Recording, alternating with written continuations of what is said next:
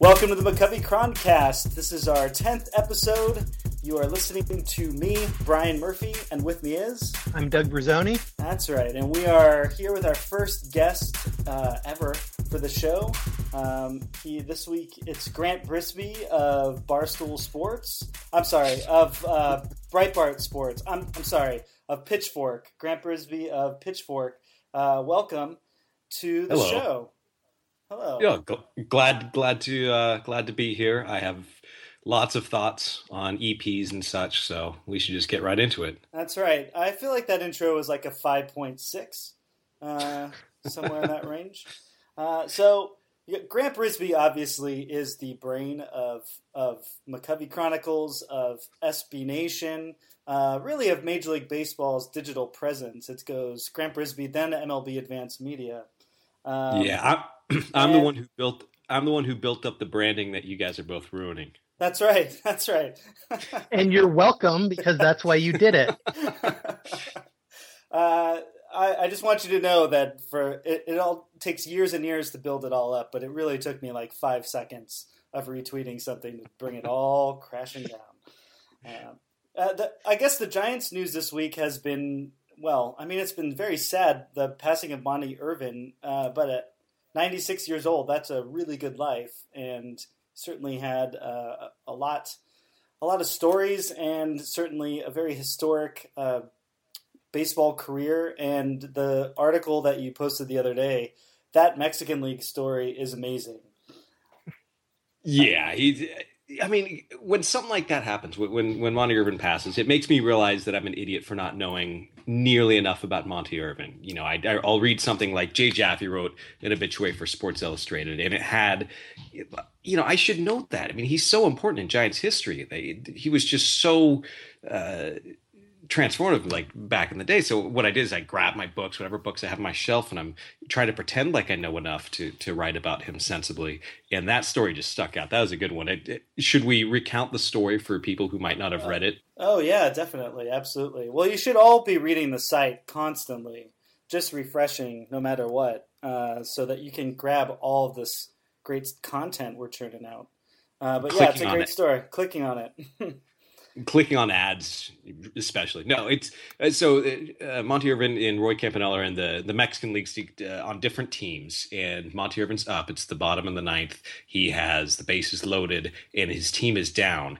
And the owner of the the league says hey i will give you $200 if you get a hit here.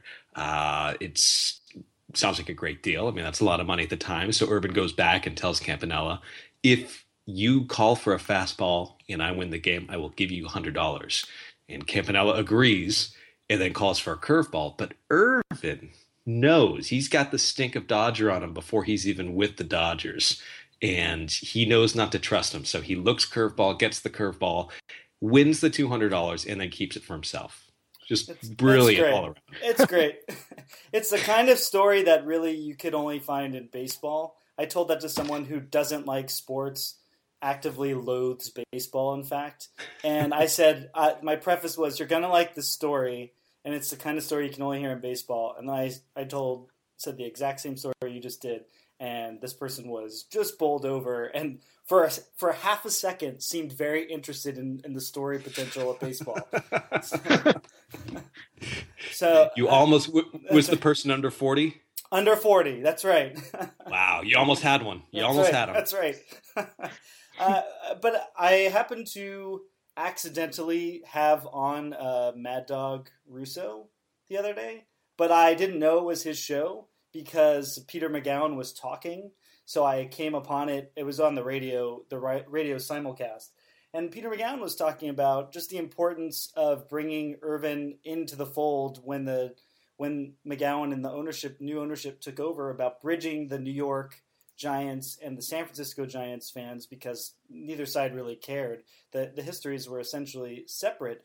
Uh, and Monty Irvin is is very much representative of that, and just the idea that his career was racist ruined by racism essentially that was what was part of the jay jaffe article that you mentioned right uh, that that it was that basically institutional hate uh, diminished uh, an amazing uh, baseball player and and a really solid person.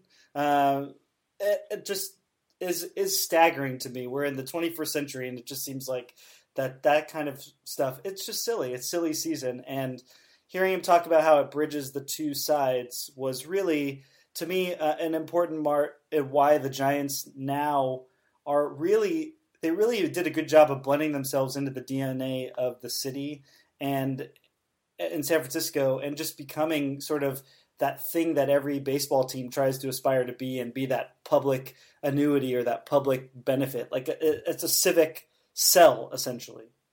Right. And I mean, to listen to Irvin speak after the fact, uh, he had every right to just be so bitter and filled with loathing. I mean, I, I would think I would be. I mean, that's it's that's the level of discourse, you know, in general is that uh, you know, it's just everyone likes to hate things, and he had every reason to just be filled with hate, and he wasn't. And he's just every time he he spoke about his own personal history, he was just uh, so fascinating and magnanimous, and and uh, just thankful for what he got to do rather than what he didn't get to do. And what he didn't get to do was I mean, it's a lot. It's you know he he had such a great major league career, but it, he didn't get it started until he was uh, after until he was 30 years old. Hey, how good could he have been with uh, uh 10 years against against major league pitching? It would have been um, would have been fun to watch. But that also brings up a pretty good point. When you talk about New York, San Francisco Giants, I mean, do you guys? because when I run a lot of my like searches for history, like this is the best giant shortstop since, I will set it at 1958.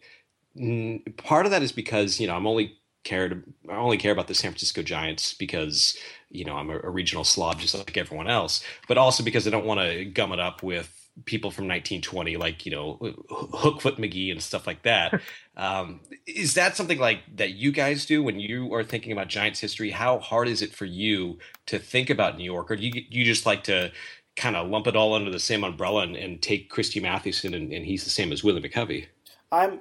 Oh, go ahead, Doug. I've been talking. Um, so.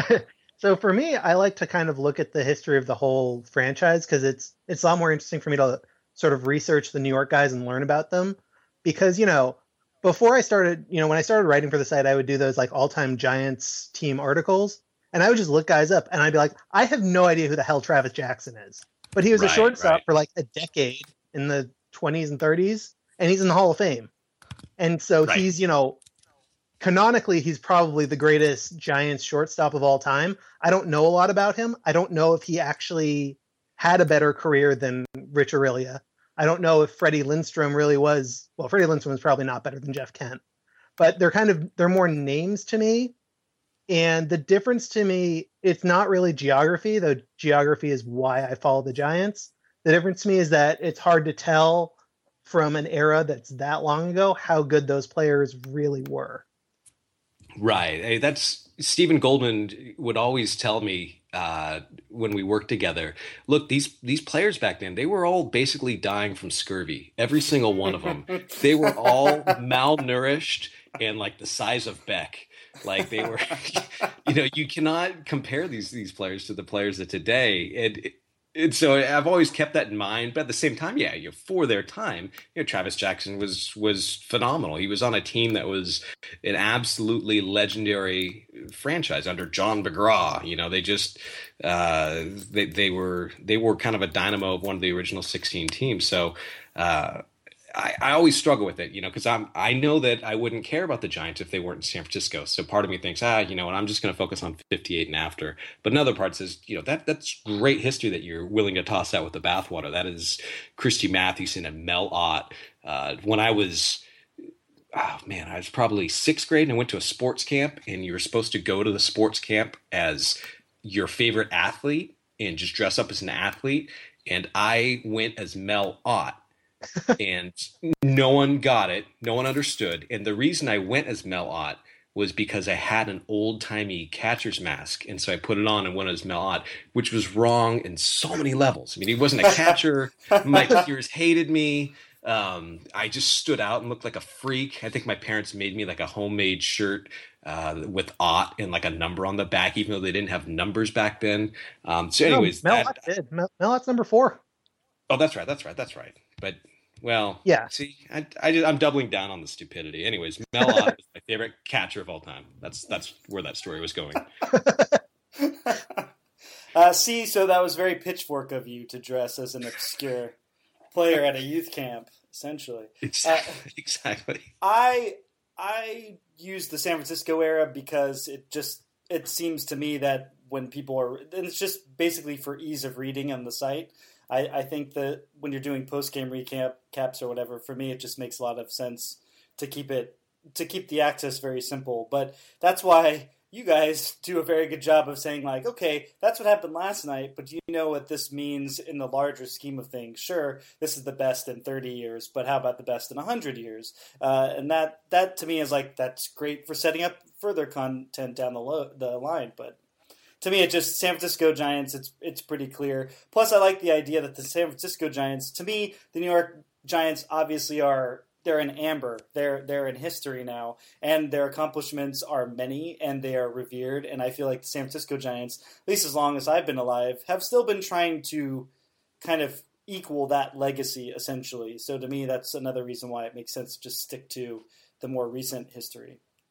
Yeah, that's a good that's a good point. I mean, one thing I will not apologize for is running so many searches and starting a lot of things with after they moved into A and T Park because that's just so perfect. They yeah. started it in 2000. Yeah. Yep. Oh, I love that. Yeah, it's so it's so great. It's just a nice line of demarcation for a lot of reasons oh, it makes my job so much easier. If they started like 1999, then everyone could see why I was picking that year, and it'd be kind of like hokey. But no, I just it's a nice round number. Hey, I'm just you know setting that line arbitrarily there. Yeah, you. I mean, you could really just boil it down, even though it's not math, or it's what not calendar wise correct, but like this century, the Giants have been. it just makes it a lot easier that way.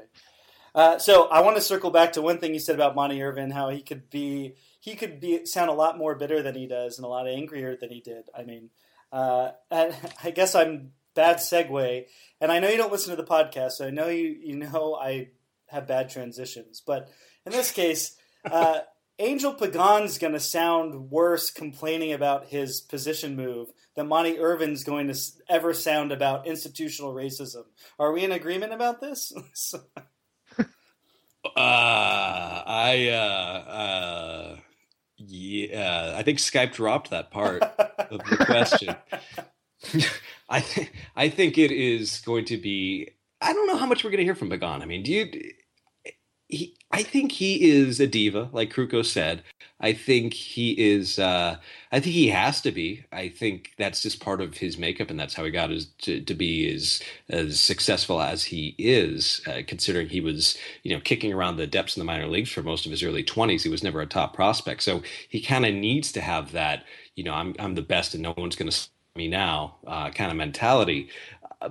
I just don't think we're going to hear a lot about it. I think any grumbling will be behind the scenes, and Bochy will deal with it in his grumbly way um, behind the scenes as needed. I don't, I don't, I really don't think we're going to see a lot of on-field pouting or, or post-game quotes that'll turn our heads. Maybe I'm uh, being too optimistic, but that's just my guess. No, that seems that seems like how Pagan works. Because if you remember when he's complained about things, um, it's come out a little bit later as kind of a justification why the Giants were still starting him in center. But he hasn't directly gone to the media. He hasn't been like, "Oh yeah, I should definitely be playing every day." I, I don't know, maybe once or twice. He should maybe once or twice he said something like, "Well, I, I look at myself as the starting center fielder, and I want to be in the lineup every day." But that's not the kind of complainy diva stuff that you really talk about. So I would right. agree that it's going to be behind the scenes. Also, if he's playing every day essentially in left field, it would be extremely difficult for any you know reasonable person, even if they are a diva, to complain. They're still playing. Um, and Grant, your article yesterday was you know comparing him Blanco's performance. It's very eerie, obviously, but you know essentially the point was, if you didn't read the article, again, great content every day on McCoveyChronicles.com. uh, but essentially, the point was that the Giants can't lose given what they have on the roster. I mean, obviously, they could upgrade and get Justin Upton, which you know they can't afford really at this point. But uh, they would they would be fine with either of those guys, and that probably means Pagan's going to play every day. Yeah, I don't. I don't think there's a decision that's you know that you can really shake your fist at uh, with Blanc or Pagan and left. I think Pagan's got the the better career, the longer track record for the last few years, whereas Blanco seems to be on a little bit of an upward uh, trend uh, with his highest on base percentage of his career last year. Uh, but I don't think there's a way to really screw it up. Um, and even if you do, it's nice knowing there's a little bit of a safety net behind it. Uh, but with with the position switch with Pagan, the thing that I don't get is so say I'm hired by a company to write about uh, politics in the Middle East. And I'm terrible at it because I would be. I would be unbelievable. I mean, like you, you could probably milk like three Shawshank references that apply to the Middle East. And then the more you use it, the more inappropriate it becomes. And I would be terrible. And then it would be like someone saying, well, why don't you write about baseball for that site? And like it'd be like me yelling at them, no, how dare you tell me to write about baseball? like I want to just fail spectacularly about this and I want to keep doing it. That's why you paid me to do it. So I would think there'd be like, you know, on the surface, like Pagan would be like, no, I'm the center fielder. It's what I do. But internally, there's got to be some measure of, oh, thank God, I was terrible out there. I mean, he's he's got to know, right? Like that That's... weekend where he gave up like six triples, like right. he gave those triples up. Right. I agree. I, I, I also don't know why I understand ego enough, but I understand if someone's still wanting you, that an adjustment that you're still staying around. I don't understand what why there's a pride factor in being like, okay, I'm not going to do that anymore. I'm going to do this instead. I feel like that's it all makes sense psychologically, but I guess I can't get beyond the divaness of it. Just the idea that someone's asking you to do something different from how you've done it, that you would kind of flip your hair and take offense to it in a way. Uh, I mean, that I don't understand my feeling is that you know he had to work he had to work his ass off to get to the majors for you know most of his 20s and so he's thinking well i've overcome that. I can overcome this. I can be better. I can show them i'm still the guy i was. And it's you know he knows he was bad probably but i think that he thinks he can be good again. He thinks that if he just goes out there and works harder. It's the same thing that if you remember when aaron rowand was on the team and it seemed like every few times every week, Mike Krukow would talk about how nobody spends more time in the cage than him. Nobody, nobody, nobody, and it just didn't work. But that's how that's how athletes are. That they just think if I go out there and work harder, I will get the results because in their lives it has always worked. Yeah, but right, life is right. life isn't a Rocky montage. I mean, really, you can't. well, well, I don't think he's right. yeah. The the weird part about Aaron Rowand is Aaron Rowand's in the batting cages, and you know he's doing the exact same thing every time he's in the batting cages. Angel Pagan, I, I can actually see, first of all, he actually has a decent approach at the plate, and he seems to adjust at bat to at bat sometimes. Whereas Aaron Rowand was, he, he stopped changing like right when he signed that contract, and he was the same guy. It seemed like he even doubled down by the end. The the stance got more exaggerated. Just everything about him seemed to just fall apart because he stayed exactly the same. There's a little bit of sadness in that image of him in the batting cage because you know he was just crushing every batting practice fastball that would come in the cage and just being like, "I got it. I don't get it. I like I can do this. Look at how hard I'm hitting the ball." Then he goes in the box and sees that first slider. oh, the devil pitch! I forgot about the devil pitch. and you know that they're sitting there going like, "How come?" Uh how come we never set the pitching machine to slider? like no one ever oh, just sat there and did that.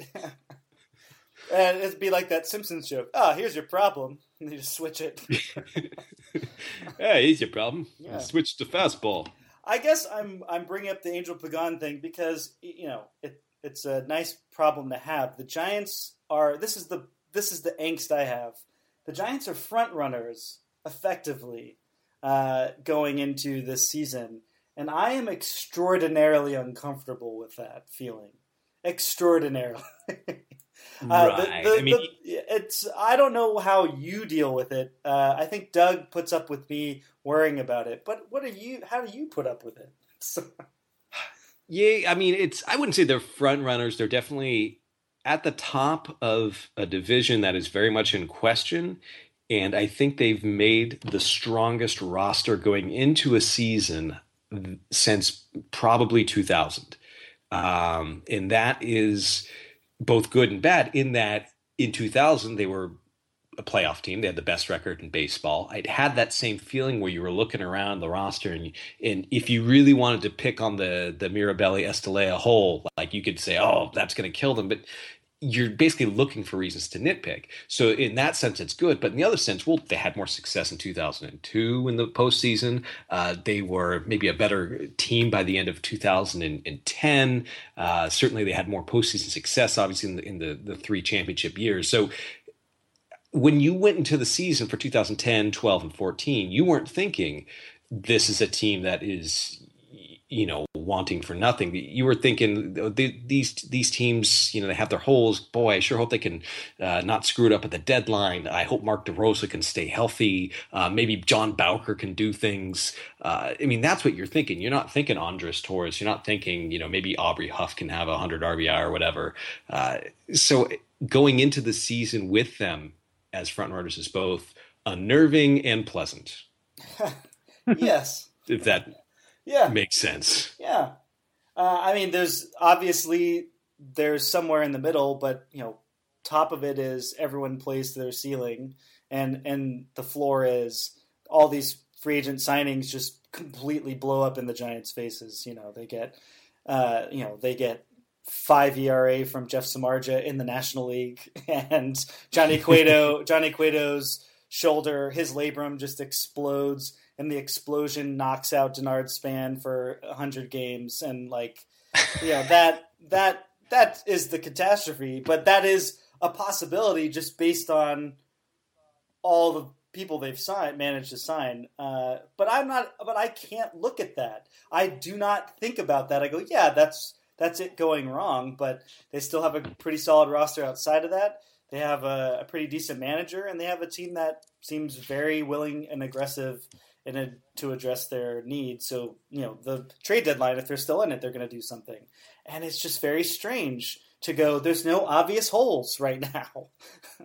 Right, like if, if you're worried about Gregor Blanco and Angel Angel Pagan, like That's if a good you're problem really to have. worried about that, That's a good problem. yeah, that that's. I mean, you know, there are people right now just perseverating on it. That there's just they've got the phone dialed. It's 808 KNB, and they just they can't mash that last R because they're so mad that they would dare go into the off season or the the regular season with a Pagan Blanco platoon. And you know, it's just not that big of a problem. You know, I I just just spent a long time looking at all the the different roster holes around Major League Baseball for SBNation.com.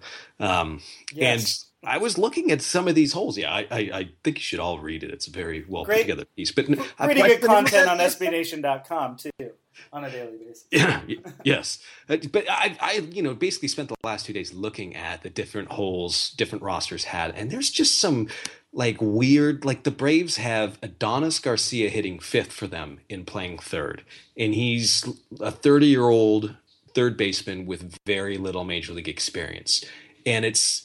I mean, those are like the holes, and obviously the Braves are rebuilding, so maybe it's unfair to pick on them. But even good teams like have wow, you're really you're really going to start that? Okay, you know, I mean, like they have those holes. So for the Giants to have Pagan and Blanco with a backup plan behind them of Mac Williamson, who is you know definitely uh, close to major league ready, if not major league ready, and then maybe behind him Jarrett Parker, uh, who would probably strike out 200 times, but he's at least a pretty good fourth option.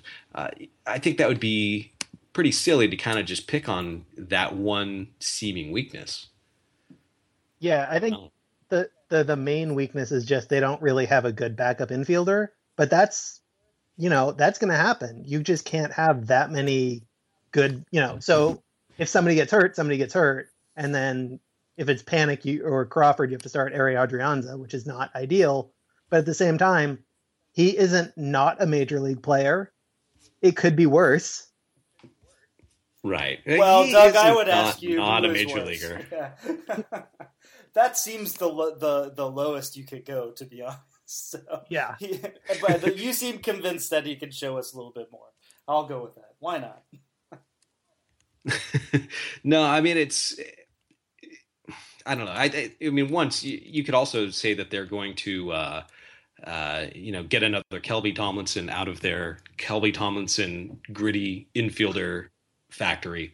You know, wherever Right. whenever they started making one of those. And so it, it- who I mean, you would probably know. You've got uh, Rando Moreno, right? You've got Austin Slater. You've got these guys. One of them's just going to come up and just be completely random, and that would sort of point to Rando Moreno, right? That's right. Yeah. All signs point to Rando Moreno. just uh, literally some rando. That's right. Yeah. Literally some rando. I, I mean, I hope that happens because any attention the Giants get nationally is great, and I feel like that's a great way to just get national attention. The Giants have some rando on their team. Holy crap! Don't panic. Here yeah. comes some rando That's when right. Panik gets hurt. The Giants. Hold on, I gotta write that down. I, uh, you know, everything else is just, it, I guess the context or the background being that the Giants have won three championships. I wonder if you were to remove those from the equation, which I can't even do abstractly. I, I'm so happy, but if if this were another team and they a good faith, concerted, obvious, clear effort to address their needs with a very strong core offensively and a pretty good, you know, pretty decent pitching here and there already. Going into the season, if things didn't turn out, I guess is the second part of my angst. Like, I don't know what to do about the Giants you know, being kind of front runners, but then also like if things don't go their way, I can't be mad about it. I can be disappointed that it's turned out like an odd year, but essentially it's like, well, the Giants did everything they could. Could they have drafted better a few years ago? Uh, maybe, but the drafts are crapshoots, and free agency can be too. Right, right. I mean, it's it's so easy to be like, you know, why didn't they just trade the computer for Sonny Gray? That's right. Um, but but, it, it, but, they were also they were also. Option... But the other part is they almost had it was almost Greinke and Samardzija. That's the part that's like, okay, so the Giants did everything they set out to do, basically, and I, can't be mad. No, no one should be mad. Is actually my bigger point. Right, right. I mean, yeah, it would be pretty hard to be mad on uh, exactly who the Giants got. And I, yeah, they they spent 220 million on two risky pitchers. Samardzija was bad, actively bad last season. Cueto looked like a much different pitcher last season to the point that when the postseason started, when he made his start, Royals fans weren't thinking, yeah, here comes Johnny Cueto. It's like they were freaking out because he, he looked like just such a different pitcher. And that's who the Giants got. And the the recent history of the Giants spending big on free agents is Barry Zito and Aaron Rowand. So I can understand being a little nervous. At the same time, I can't understand being mad. Like even if it doesn't work out, how are you mad? I mean, that is you know, you're basically just ignoring what's happened in the last five years, six years, which is weird to start with. But you're you're like ignoring the Giants finally making that effort to spend, like seeing this window. And basically, this offseason is, is courtesy of Joe Panik and Matt Duffy. Like they, their presence allowed the Giants to step back and go, "Whoa, we're like wanting for nothing right now, as far as the offense. Like we have." everything in hand when it comes to our infield for the next like five years. We we have a cost controlled infield. Let's go out and spend like maniacs. And they finally did it. Like it, it's everything we've wanted since I guess the Zito contract. So I just can't understand being mad. And like I, I, I read the comments. I read every Facebook comment. There's some mad people. Mad people. Well, I even go back. I always go back to Vladimir Guerrero because for some reason that still stings. But it shouldn't. There should be no sting whatsoever. But uh, it seems to me it, it's just the thing that stuck uh, in my craw for the longest time. Uh, you know, that that that was the way that the Giants operated, you know, quantity over quality. And here it seems like they did a little bit of both. And again, again, the angst. Right. I'm not sure how to deal with that. But the Giants, uh, it's weird to be so happy for so long with them. That's all.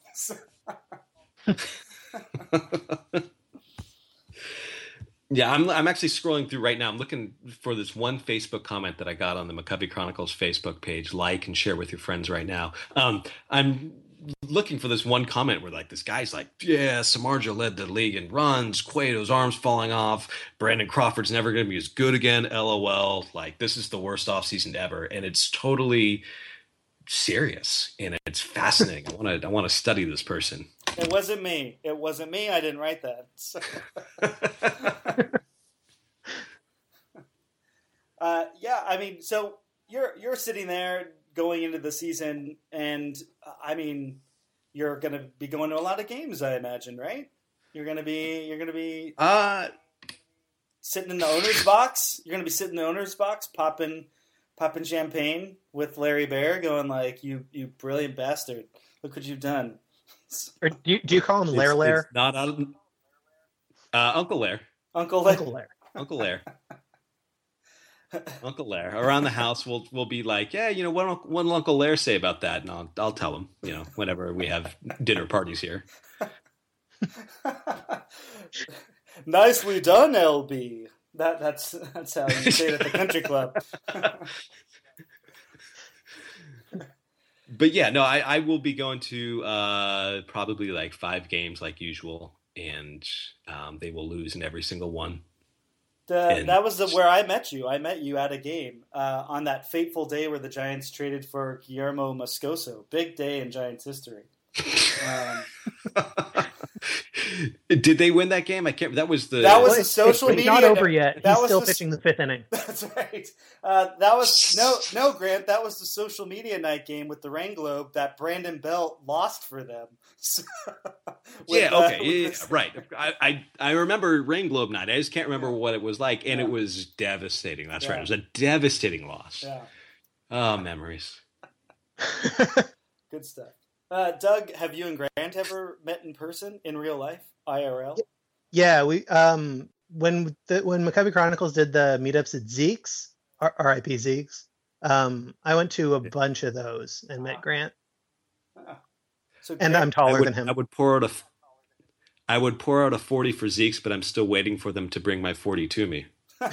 oh, that's it's a service joke. Get That's- it? That's Oh. right. Now we know why they are that's RIP. service. Yeah. Oh no, sorry. Okay, go on, go on, Doug. Sorry. that, that that's when I met Grant at the at I don't know four or five of those. But the last one I went to was 2012, I want to say. So that's how long it's been. Long time. Yeah, it's been it's been a while. You've you've done quite a quite a bit of growing up, Doug. I know. Thanks. he's- You, I, f- I follow you on the I follow you on the internet. You know, you've you've really you've come into your own on the internet since then. He really has found his voice. It's Yeah, beautiful. thank you. I I don't even know what that means. He's matured. I don't know. Uh, I- I need I need to do some of those meetups. I always relied on uh, Craig or, or Goofus to the people reading uh, to kind of put those together. He would email me dates and be like, "Hey, how about the?" You know, I would like put the burden on him, and that way I didn't have to do anything, which is something I'm really good at. But uh, like, I want to have bigger meetups, and I, I know I can get the Giants involved and and stuff like that. So I will put it on my list of things to ignore, and then I will feel bad about it every time I, I it comes up. That's But- my Well, we can't ask anything more. to you. But maybe someone who's Yeah. listening will take up the uh, the charge or take up the mantle. I don't know the torch, whatever, to Oh. organize to do it for you. Yeah. I mean, it, there's Maybe L- in it for Maybe them. LB is listening, and he'll he'll delegate that to someone. And uh, I mean, if you if you want to tell people that you have sent e- emails that have gone unanswered to me, I mean that is on the table. You can send emails that that I won't answer, and that's my that's what I have to offer you. that you can't turn that down, folks. I mean, that's it's right there for the taking. You should go for it. Uh, to have your own gen, your own email ignored by Grant Brisbee. Um, uh, oh, so so filled with self-loathing. So you've you've expanded the. How does it feel? You've come such a long way with you know SB Nation and Vox and everything to really just essentially be the cream that rises to the top and be the the main target of any assault. I, I'm sorry, the most popular person uh, of it. Do you do you think about that, or do they just because you have so much work to do that and, and so many other life responsibilities that you never sit back while you're getting drunk or drinking your bourbon to think about your legacy that you're creating post by post? I don't. I mean, I think like I hate most of what I do. Like actively hate it. Like I think I am pretty bad at writing about the Giants because uh, it feels like I, I'm totally missing a lot, and it, it, it and them winning really screws up my voice because it's it's hard to be so bitter and cynical. It really so is. I don't like what I write there. I yeah, it's man, you come off like if you if you're too bitter or cynical, you end up coming off like Brian. I mean, it's like whoa, can you even imagine? No, but it's eh, you know, so I hate everything I write about the Giants, and I hate everything I write nationally because I feel like it's impossible to write about baseball nationally, just because there's so much. Like there's just so like you know, we're sitting here talking about Rando Moreno because we follow the Giants obsessively, but there's like just you know, I can't name every person in every bullpen. I can't name the players on the bench who, who have a chance to succeed. So I know I'm screwing up nationally. That when I write about like the Indians, that there's going to be an Indians guy reading this going, this guy has no idea what's going on with the Indians, does he? And he's right. You know, I don't know anything about the Indians, so so I hate that. Um, I hate that the writing I do outside because I'm too tired to write that. I I don't think about my legacy unless I'm actively hating it. To answer your question, um, no, I, I, think it's a good legacy. I'm going to let you off the hook with the Indians. I'm proud of it. That's good. Let you off the hook about the Indians. I'm pretty sure the Indians aren't even sure what they're doing. Uh, have you paid attention? The Indians. No, I, the Indians have signed. Uh, what they got? Mike Napoli. I think they did that. Uh, yeah. No. I, I always joke because the, Indians kind of fascinate me. Just in general, they're like an underrated streak. Like everyone's all, oh, the Cubs, and and they've got the the history of, of postseason pain, and the injury, Indians kind of fly under that radar. And I think they've built a really interesting team.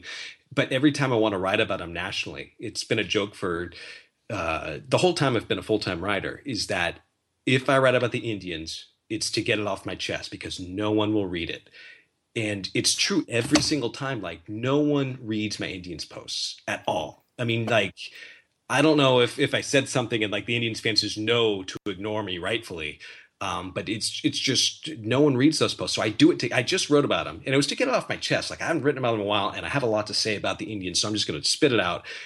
And then it did no traffic, and that's fine. That's what Indians posts do. So uh, I don't know where I'm going with this, but that that's the Indians to a national baseball writer, at least to me. It's I just, think you were saying that your legacy is secure, and you were giving us an example of that. So.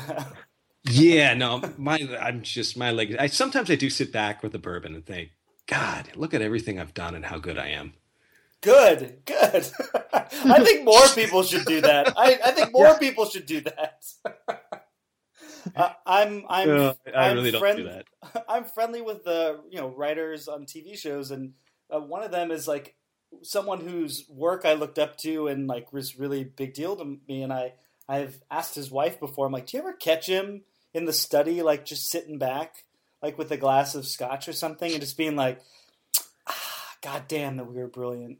We did such good work. Like just just like totally admiring himself, but like staring off into the middle distance, like talking to no one. I feel like some people should do that. I feel like I feel like Grant, you could sit back and be like, that rating cats post was was brilliant. It was just brilliant. that was one of the greatest things I've, I've ever uh. done. Uh, you know, Bill Hanstock would, should probably be sitting actually... back with the Yankees GIF post. He could probably sit back and, and well, he doesn't drink, so you know, it'd be a light, a nice tall glass of water, and just be like, ah, that was some good stuff.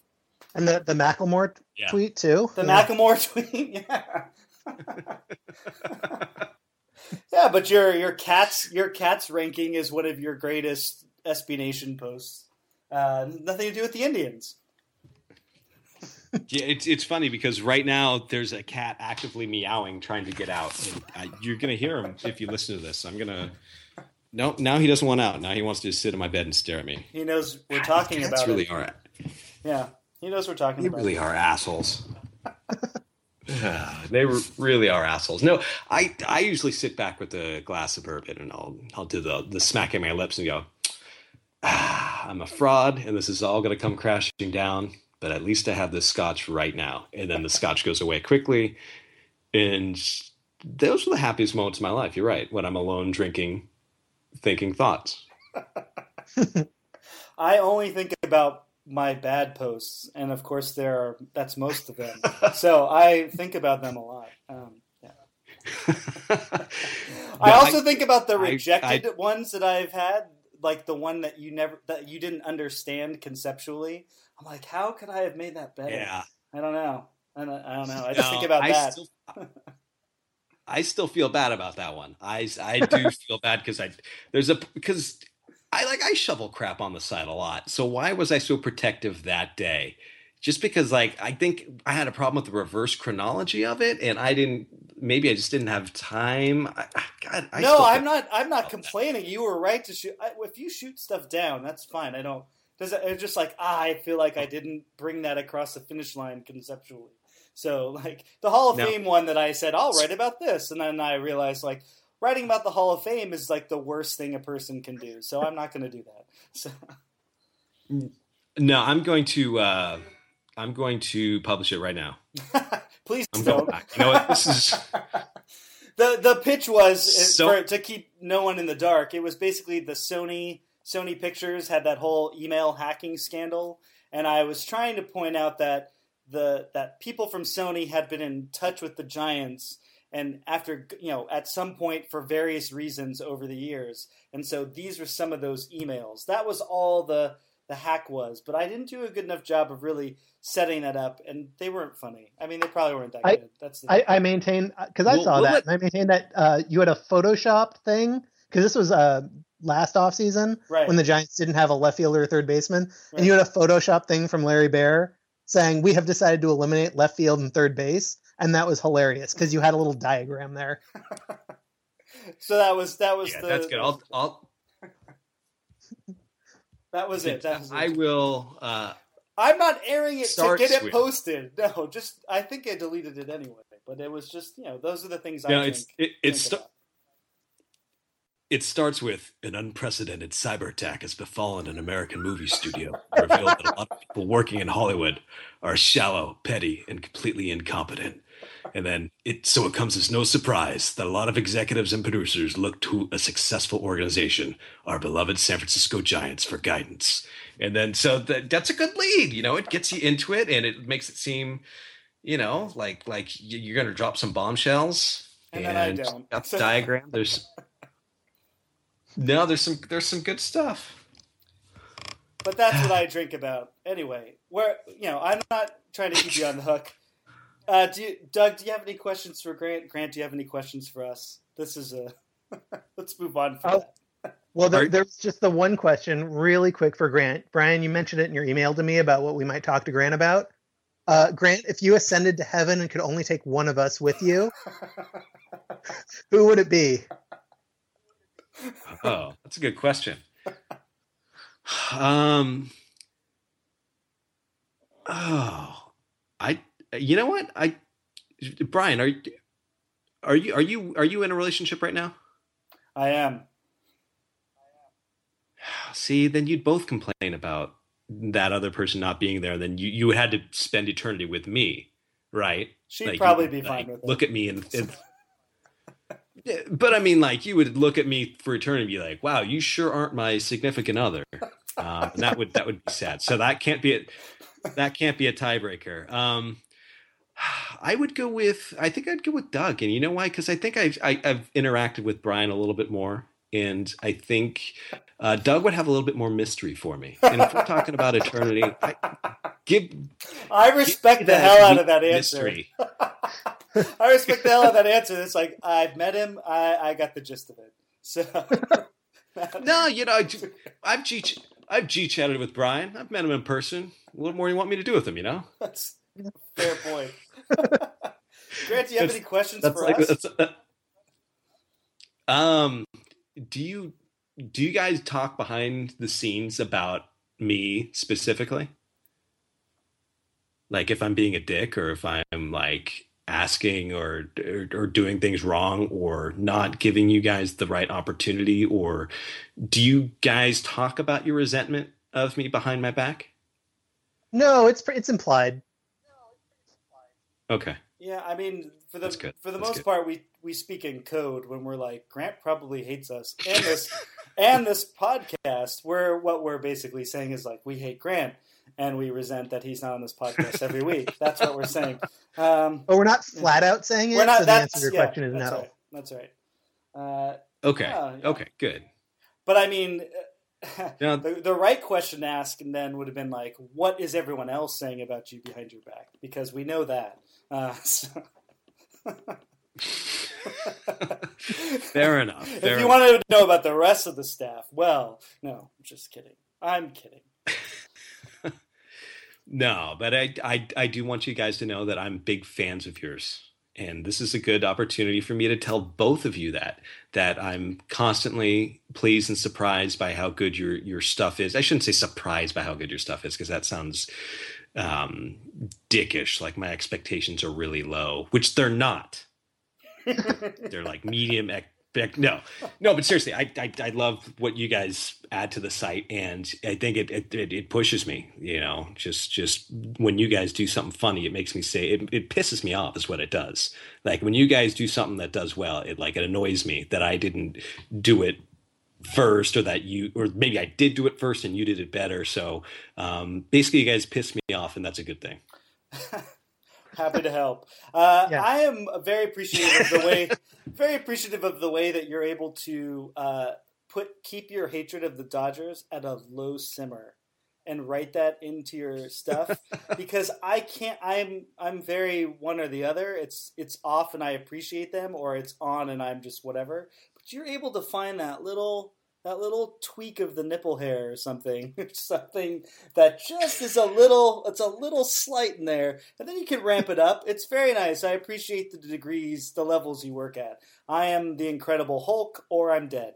That's all I've got. Um, I, I, think- I, I appreciate the way that uh, whenever Lars or Sean runs that stupid Grant loves the Dodgers joke into the ground on Twitter, you somehow don't reach through your computer and murder them. Yes. It's really impressive. Uh, Well, that seems like I, a good- I I just think oh, go ahead. I mean, they're I, they're basically what Waldorf and Statler. I mean, I just that's how I picture them, and it's basically like it's hard to get mad at Muppets.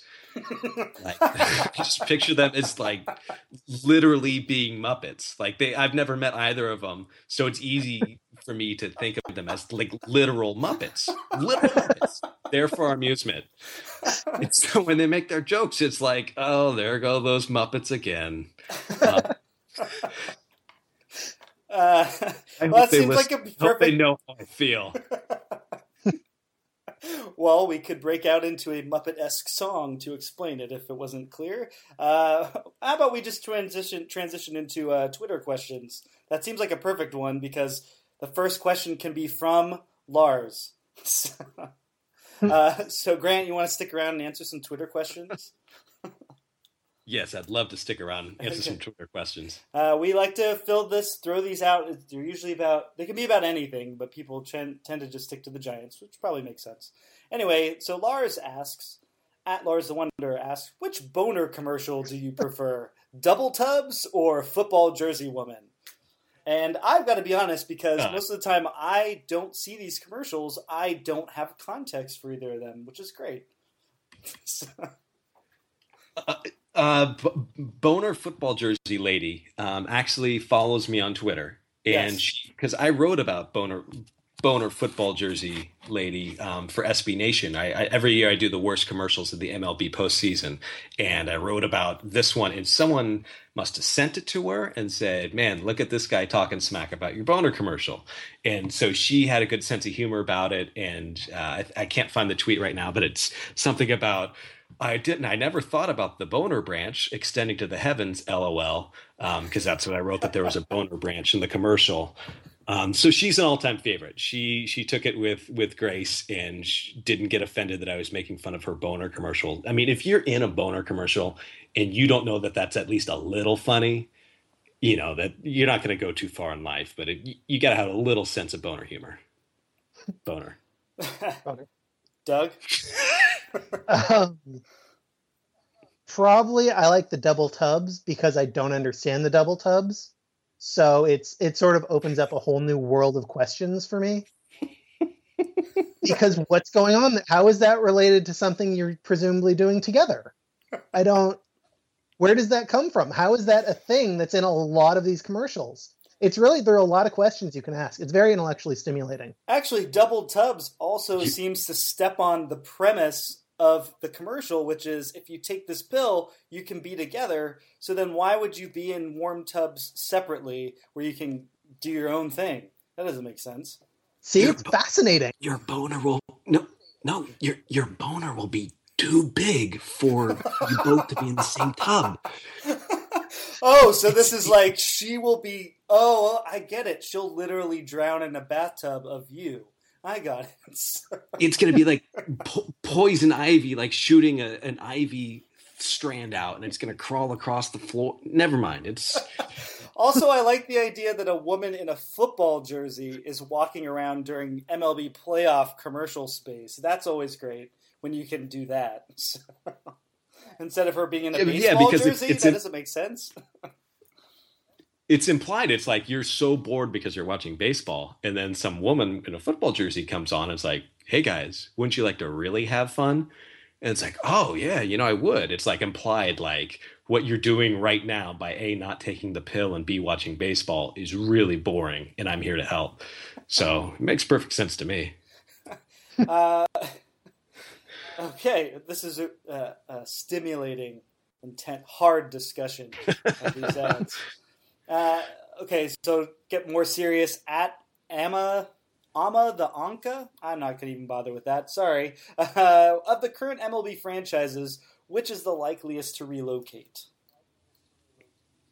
So, little context, Uh, actually. Hold on, little context. MLB is definitely interested in expanding to like Mexico or another international market. And obviously, there's other places in America, in the U.S., to do it, but it's possible. Anyway. I, I could I mean- see the Rays. I mean, the the popular one, the answer would be the A's. You know, get the, get them out of Oakland into Portland or Las Vegas. But I think that's weird because it, the East Bay is really rich. Like, and it's just getting richer and richer. And it's there's a lot of people out here, and there's going to be a lot of money coming into the East Bay. And I think the A's will eventually get a beautiful new ballpark that they will have paid mostly themselves, and it will make perfect sense. Like it'll it'll fit with the timeline of what's happening to the East Bay. Whereas the Rays, uh, you know, a little bit touchier in, in Florida because they'll want to use the the public money, and I don't think that's gonna be easy after after the Marlins duped you know Miami Dade County and and and the the state for their ballpark. So I could see the Rays because their situation is untenable. Like the, at least the A's, it, you know, their stadium is maybe a little bit overflowing with sewage, slightly, possibly with a little bit of sewage overflow. But it, it- the Rays are just in a place where no one can get to. I mean, at least you can get to the A's park, but you know, no one wants to go to the Rays park because it's just like in the middle of nowhere. You have to fight the traffic to get there. Um, so I could see them moving if they can't hammer something out. But I think the probably likeliest answer is no one's going to move. That would be like the Occam's razor. You know, there probably isn't going to be a team that's going to move in the next 30 years because there hasn't been one for 30 years or since the Expos. Um, I think that four years after they open their new stadium in Cobb County, the Braves are going to move again.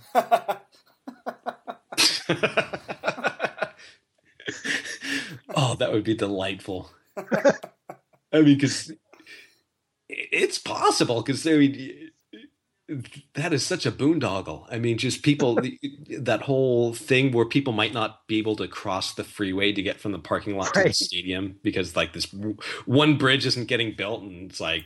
You know, there's just some city council person like, well, figure it out. You know, that's not it's not our problem. It You know, the bridge a- isn't going to get built.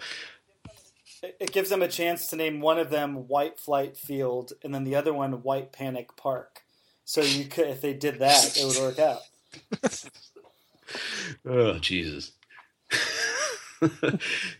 that is going to be I'm going to look forward to that. That's going to be such a mess. It's such a beautiful avoidable mess. uh, yeah, I mean most of the most of the teams are well situated in their stadiums, and it, it, I'm probably wrong on this, but a lot of the newer stadiums seem built to last.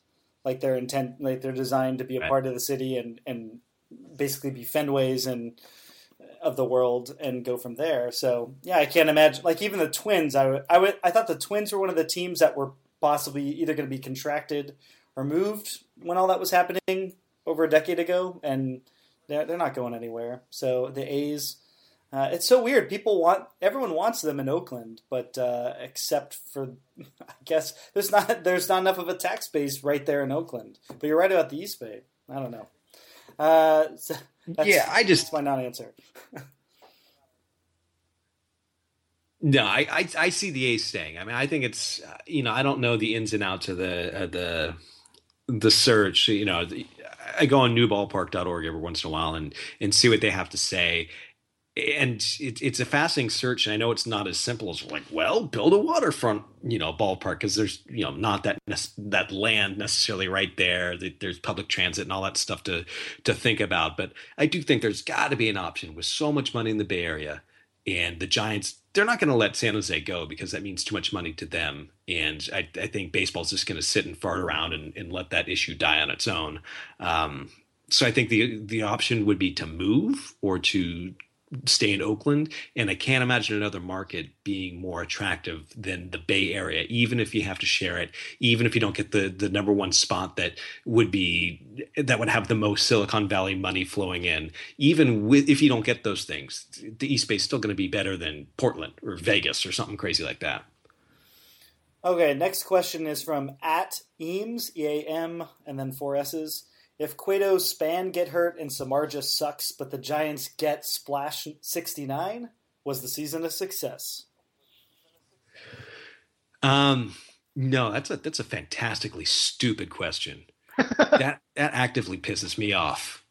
What kind of no? Um, for that night, it would be it would be a delightful it would be a delightful night. Splash sixty nine would make a lot of a lot of sins go away for that night. But if Span, Samardzija, and Cueto aren't good next year, that would bother me a lot because I'm already expecting them not to be good in three years. I mean, that's like built in. Like in three years, we're going to be talking about them as if they're actively hurting the team, um, and I'm that I'm okay with that. That's that's that's how it works.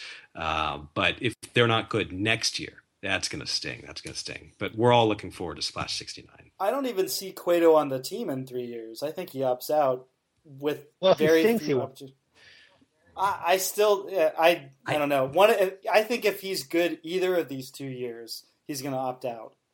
Uh, just because the market is going to keep getting crazier. So if he's great this year, but he stinks the next year, he's going to try to go on, you know, 2016's track record and 2014 and most of 2015, and then he's going to try to do that, leverage it. That's what I think. But who knows? I don't know anything.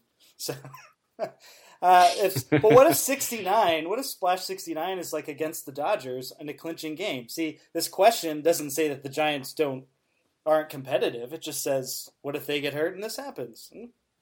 There are ways right. where 69 uh, can really hurt. It, like my smart ass answer Yeah, when I saw the I- question you know- was, well, yeah, because it's an even year, so they're going to win the World Series. I, it, you know, if you told someone in 2007, hey, the Giants are going to win the World Series in, in 2010, you would immediately think, oh, wow, Zito must have been awesome. uh, so if you're telling me that uh, Cueto, Samardzija, and Span get hurt, you know, oh, the Giants must not win the World Series. Well, no, you've got, I mean, they can get Kurt Ainsworth back. Um, you know, Troy Brohawn can come back. Pat Misch just threw the, was a perfect game in Taiwan last year. They can get a get him in a trade from the Brewers or something. Um, so that there's options. So if they get hurt and the Giants get splash 69 and they win the World Series, well, that's the best scenario of all, isn't it? That's right. Other than I think getting hurt. I think Jarrett Parker hitting a hitting a slider off of Clayton Kershaw as a walk off uh, for Splash sixty nine. I mean, that could happen. Who knows? So, there's so many things improbable with That that. The first one being Jarrett Parker hitting a slider. Um, that, but there you go. Uh, that so- would be awesome though, because it would, be, it would it would mean Kershaw was would be in the ninth for a reason because he's been awesome all the whole game. It would mean that Parker was up against him because the bench was so mismanaged that there'd be no other option. Um, that would be a fantastic scenario. I like that. Okay, our last question. Doug has our last question. All right, our last question is from Roger Munter at Rog61, uh, McCovey Chronicles' own Roger, who does minor lines for us and is incredible, and Does a we gr- don't deserve him. Amazing job. Yeah. Um, and the question is big question for 2016 how close to a baseline performance was 2015 for the four infielders? Will regression bite or happy times a fest? Ah, that is a fantastic question, considering that it's something that I worry about all the time, especially because it's very easy to like just assume this is Matt Duffy. Whereas last year at this time, if you thought he would be half as valuable as he was, you would have been giddy. And so now it's like we're we're just all arrogant and um, uh, accepting, expecting him um, to be as good as as he's been. But what if he's not? And the same thing with Panik. I mean, you know, he's coming off the back injury, and what if he's not that good? Because you know, we weren't necessarily expecting him to have the the kind of extra base power uh, that he had, and same with Crawford. What if he's not a twenty home run guy? So it's very kind of herky jerky all around. Except I'm just going to assume that Brandon Belt is going to make up for whatever regression um, by hitting 30 home runs himself and having a 700 plate appearance season. That's that's my answer. I think that they'll regress a little bit, but Brandon Belt will come and save us. Uh, you stole my answer. That is completely realistic. Yeah, you stole you stole my answer. That whatever losses they have have will be covered by full time Brandon Belt uh, over there. And he's and he's going to wear that great Gazoo helmet, and that'll keep him from getting concussed. That's right. That's right. And as as uh, as I pitched last week, he's going to try to be like the Fonz a little bit more, be a little cooler, maybe change his attitude up a little bit more so that pitchers think about him differently. They're like, "That's the Fonz. I can't. I got to pitch the Fonz carefully."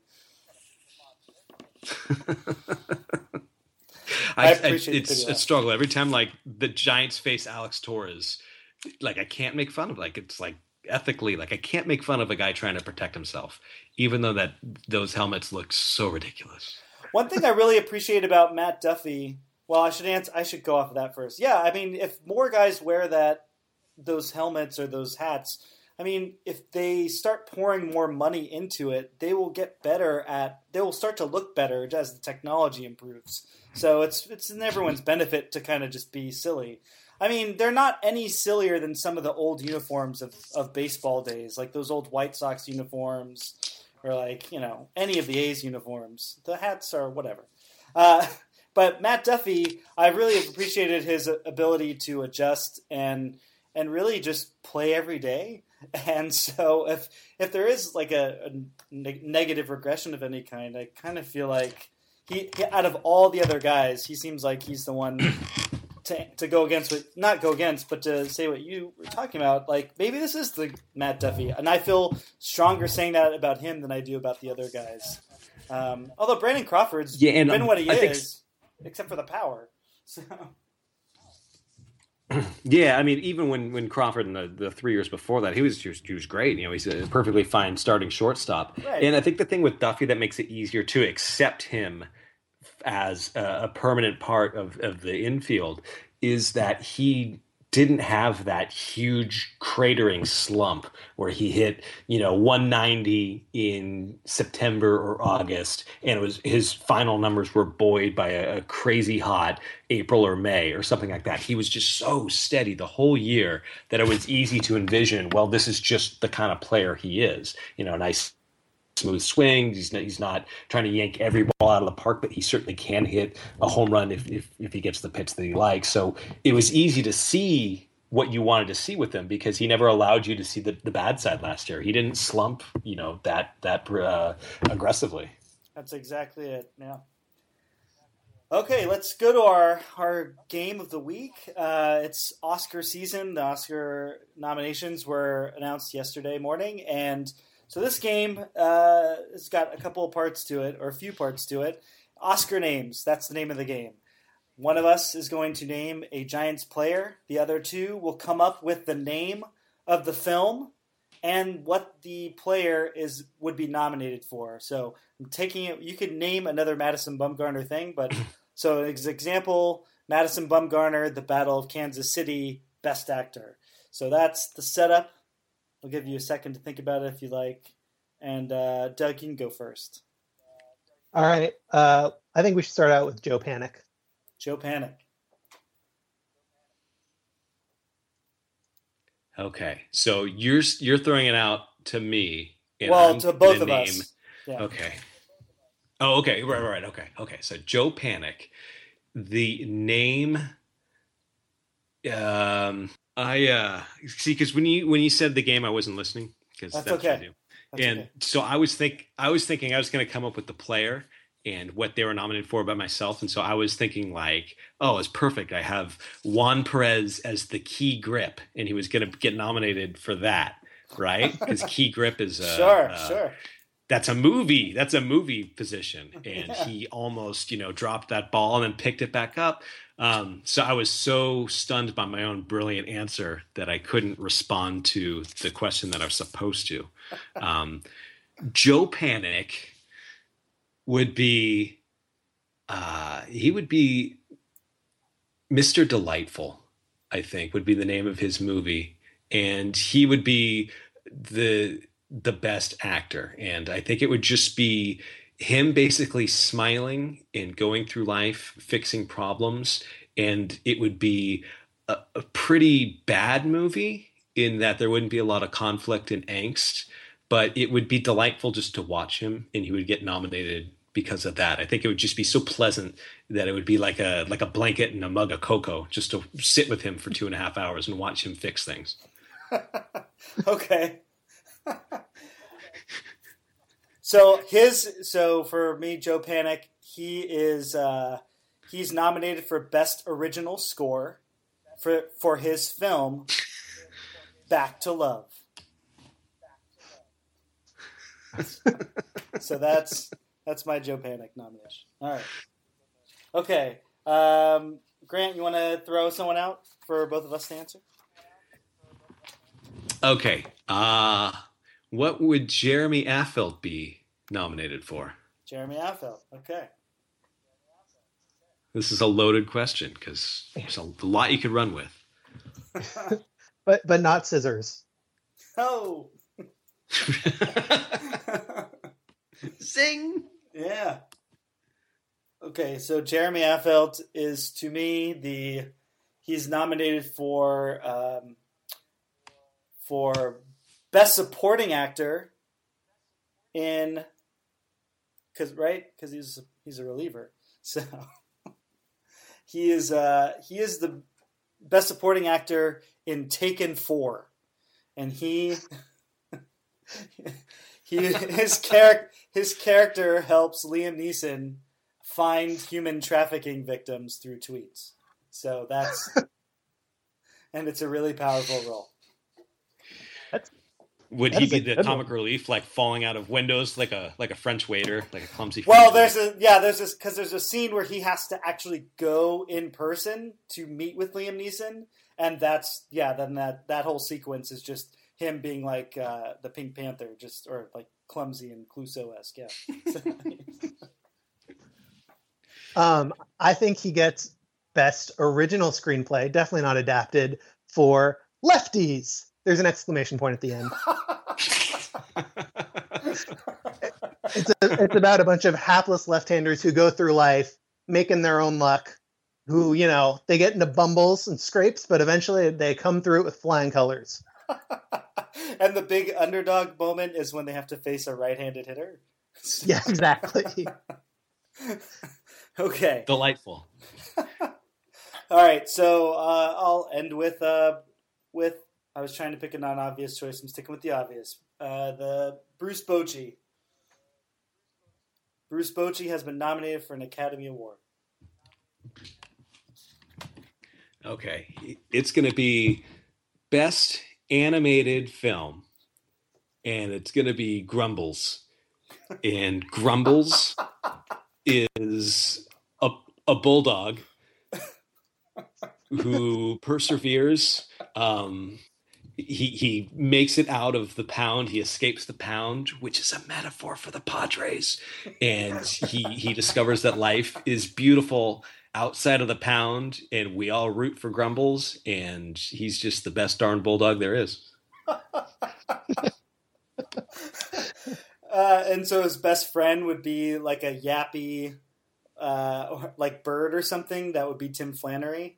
So yeah, but oh, yeah, Flannery would be. Yeah, that's a good point. It, I think you had a nail. The parrot, talking parrot, singing parrot. So you've got best original song too. that's right. It's like Flan, you know, You can, Flan parrot is going to.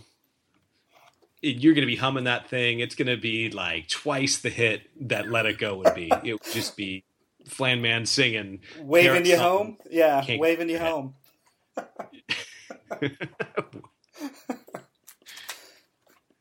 Uh, I think he, Bruce Bochy gets nominated for best documentary short for The Fisherman, about a man who goes out in the waters beyond AT&T Park every day and goes fishing and never catches anything.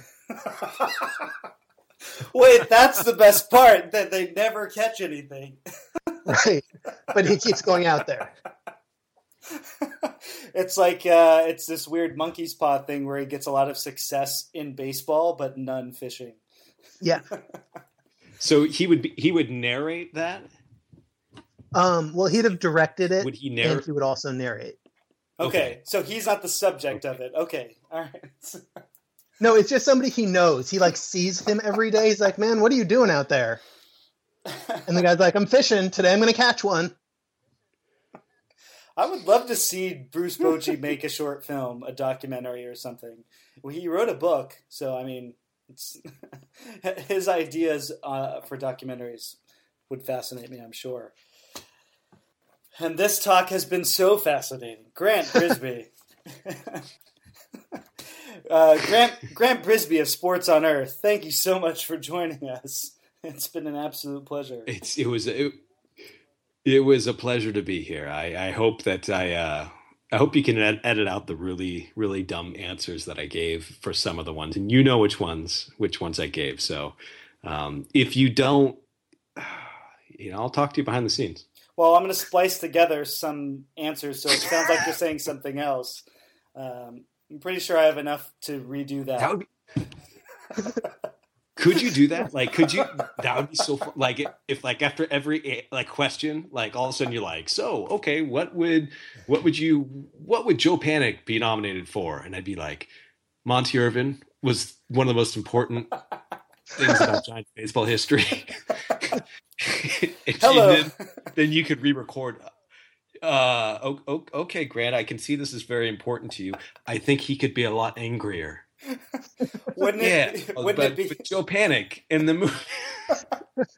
Uh, it'll be right after the introduction, and you'll be, "Hello, Brian. Do you have a girlfriend?